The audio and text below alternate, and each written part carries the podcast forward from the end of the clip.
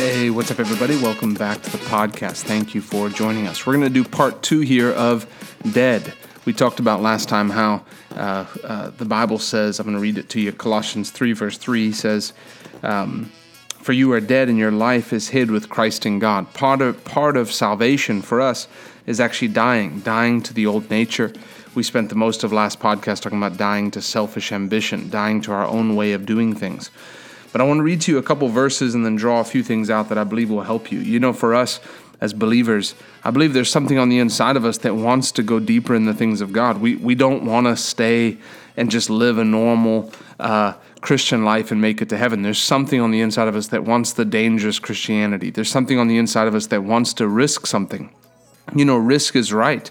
Everything in life really is a risk when you think about it. People go to work, go to a job, uh, and there's a risk that, that the job's going to stay in business and that they're not wasting their career. People go to uh, college and there's a risk, and they may look and say, you know, you shouldn't go into. Uh, people have been dissuaded from going into the ministry because, oh, it's too risky financially. You need a more solid plan. Where everything's a risk, you know. Every you, you think about. Um, I've been doing some investing lately, and you think about investing and part of me just wants to say investing really is like educated gambling right? It's like you take money you you're betting that this company's going to do well. So part of me is like how is this different than than betting? Going and putting this in a slot machine and hoping for the best. But all of life really is a is in one way a gamble. You wake up you you go outside and now let me just speak to you uh, as far as the human experience. So not as a Christian. Let me just take a step back uh, and and speak to you as far as the human experience.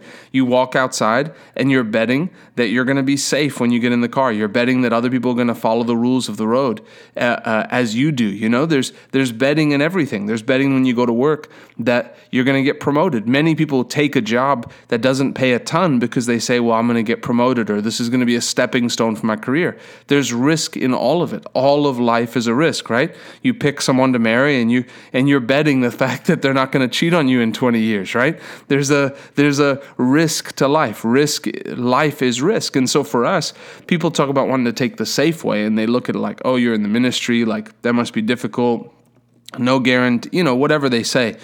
Oh you're in sales. I've heard it all before 100% commission. Everything is a risk but there's something on the inside of us that says, while I'm risking it, let me risk it for the kingdom of God. Because I know one thing is certain there's a revelation of the word of God that says, one day I'm going to stand before God and I'm going to receive a reward for my life. And I'm unwilling to stand before Him with nothing to show for it. And so this is going to help us to see, first of all, what we've left behind, and then we'll get in on the next time to uh, alive, what we've been, uh, what we've come alive to. I want to read this to you, something that I wrote. Um, I died to the power and control of sin. I died to sinful desires. I died to using my body as an instrument of sin. I died to doing it my way. I died to my choices. I died to ambition of self. I died to my plan for my life. I died to the old nature. I died to destruction. I died to being an enemy of God. I died to my financial plan. I died to sickness and disease. I died to the effects of sin. I died to anger, unforgiveness, and bitterness. I died to depression. I died to valleys, poverty, shame. I died to lust, died to brokenheartedness, died to feelings of unworthiness, died to worthlessness, jealousy, and revenge. I died to me. I died to a reputation, and I died to what humans think. I died to worry because that's for the living. I want to stop and, and, and spend some time here on dying to reputation. The Bible says in, in the book of Matthew, uh, and it's chapter 16, verse 25, it says, Whoever wishes to save his life will lose it, but whoever loses his life for my sake will find it. When we actually look at what we do because it's expected of us, I'm not talking about the normal things. Yes, if you're married, you should wake up, you should make the bed, you should pick your socks up off the floor. The, the, I'm not talking about those things. But if you look at the controlling attitude behind much of what we do, if you, that's why we have to give a, a, a real evaluation of our life and our spiritual life. We have to look, and not that we spend time in, you know, a ton of time inspecting ourselves and saying, you know, what's being being self-focused because there's no joy in being self-focused, but where we can, uh, by the Holy Ghost, look and just say, "Man, am I am I am I doing things the right way? Am I following after God hard? A- am I doing this because it's just something that I do, or am I doing it because I love God?" The awesome thing about salvation and Christianity is it's obviously it's unlike every other any other world religion in that it's true and that our God is the real God. But but when God comes to live on the inside of you, he gives you his love. So there's this compelling force on the inside of us that wants to serve God. You know, every other religion is a dry religion. You you you try to serve I remember making a phone call. It was to to some tech company, and I was calling for, I think it was Apple, calling for um, support on on a, a, piece of equipment. And I was talking to this young guy, and before I got off the phone, I just felt like I'm talking about the Lord, and I just said, "Hey, man, uh, before you go, I want to tell you that God loves you, and He's got a plan for your life." And he said, "Yeah, well, you know, I'm Muslim." And he's a young American guy. He's like, "Yeah, I'm Muslim." And uh, I said, "Oh, okay." He said, "Yeah, man, but I'm I'm just not a very good Muslim, man. I like bacon." And I just laughed when he said that. I'm like, "Yeah, man." Uh, yeah, uh, pretty good. I, I, I, bacon tastes great. I agree with you. I don't really eat bacon, but um, uh, but he said that he's like I try to be a good Muslim, but um, but I like bacon too much. and uh, you could tell like he was beating himself up because it's just everything's external. That's the difference between other religions and Christianity is ex- external. You can you can be totally wicked on the outside, but if you do things on the in if you excuse me on the inside, but if you do things on the outside, you're considered holy or you're considered righteous or you're considered whatever. And that's the difference. Christianity is it's an inside change that makes the outside change easy. And that's why I said um, before I said without love, Everything in the Bible is difficult. You know, when you love Jesus, you want to worship him. You want to pray. Prayer prayer actually comes automatically to someone who's in love with the Lord. Like you just want to talk to the Lord. When you love someone, you just want to talk to him. That's why when people are like dating or engaged or you know, they just want to talk to their loved one. They text all the time, they want to send pictures. You know, when you're in love with the Lord, it's like you you could be pumping gas and you're talking to the Lord. You could be fishing and you're talking to the Lord. And I ended up talking to this guy and I just said to him, I said, Yeah, man, I said, that's really the difference between Christianity is uh, uh, not just Islam, but but most world religions are what can you do for me, where Jesus came to die for us. And so yes, there's an external thing that follows, but it's an internal change. Uh, and and that really hit home with him and I ended up praying with him and he received the Lord on the phone. Man, it was awesome. He's like, man, this is so good. He's like, my grandma's a Christian. I've been thinking about it. And um, uh, was definitely a backslidden Muslim, but but came and received the Lord Jesus. So awesome. But that but that's the thing is like everything is internal in Christianity. So when you love the Lord, there's a moving force that moves you that moves you forward, and that's that's the love of God, and it makes everything that we tell you to do. If you if you go back over the last 269 episodes of this, I've I've instructed a lot. You know, for me, it's like that's how the Lord deals with me. Lord, show me what to do. If there's there's times the Lord has come and corrected me, but that's how I respond. Hey, just I just want to do the right thing. Lord, my heart is right. Show me. If I'm missing it somewhere, show me what it is. And so there's things that I cling to. Man, my time in the Word, I cling to it. But let's talk about reputation. Um, there's there's things that we do that are that are done because we feel like we have to. But there comes a point where we die to the reputation and the expectation of other people. And I believe this is one of the hardest things that people face. We see it in the Bible with with Saul and David, where Saul was commanded to go as the as the first king was commanded to go and, and to kill um, to completely wipe out these people. And they went and they and and the Lord actually said, wipe out everybody, including all the animals, all the livestock. And he gets back, and the prophet comes up and says, okay. Um, so tell me how it went. He's like, it went good. He said, the prophet said, did you do everything the Lord commanded? He said, yes. He said, how come I hear sheep then? Why do I hear the, the, the noise of that sheep make in my ear? And he said, well, the people, the people wanted to give God us an offering.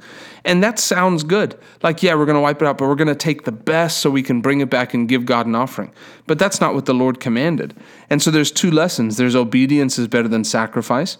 But why did he do it? Is because of the fear of man. He lost his throne because of the fear of man.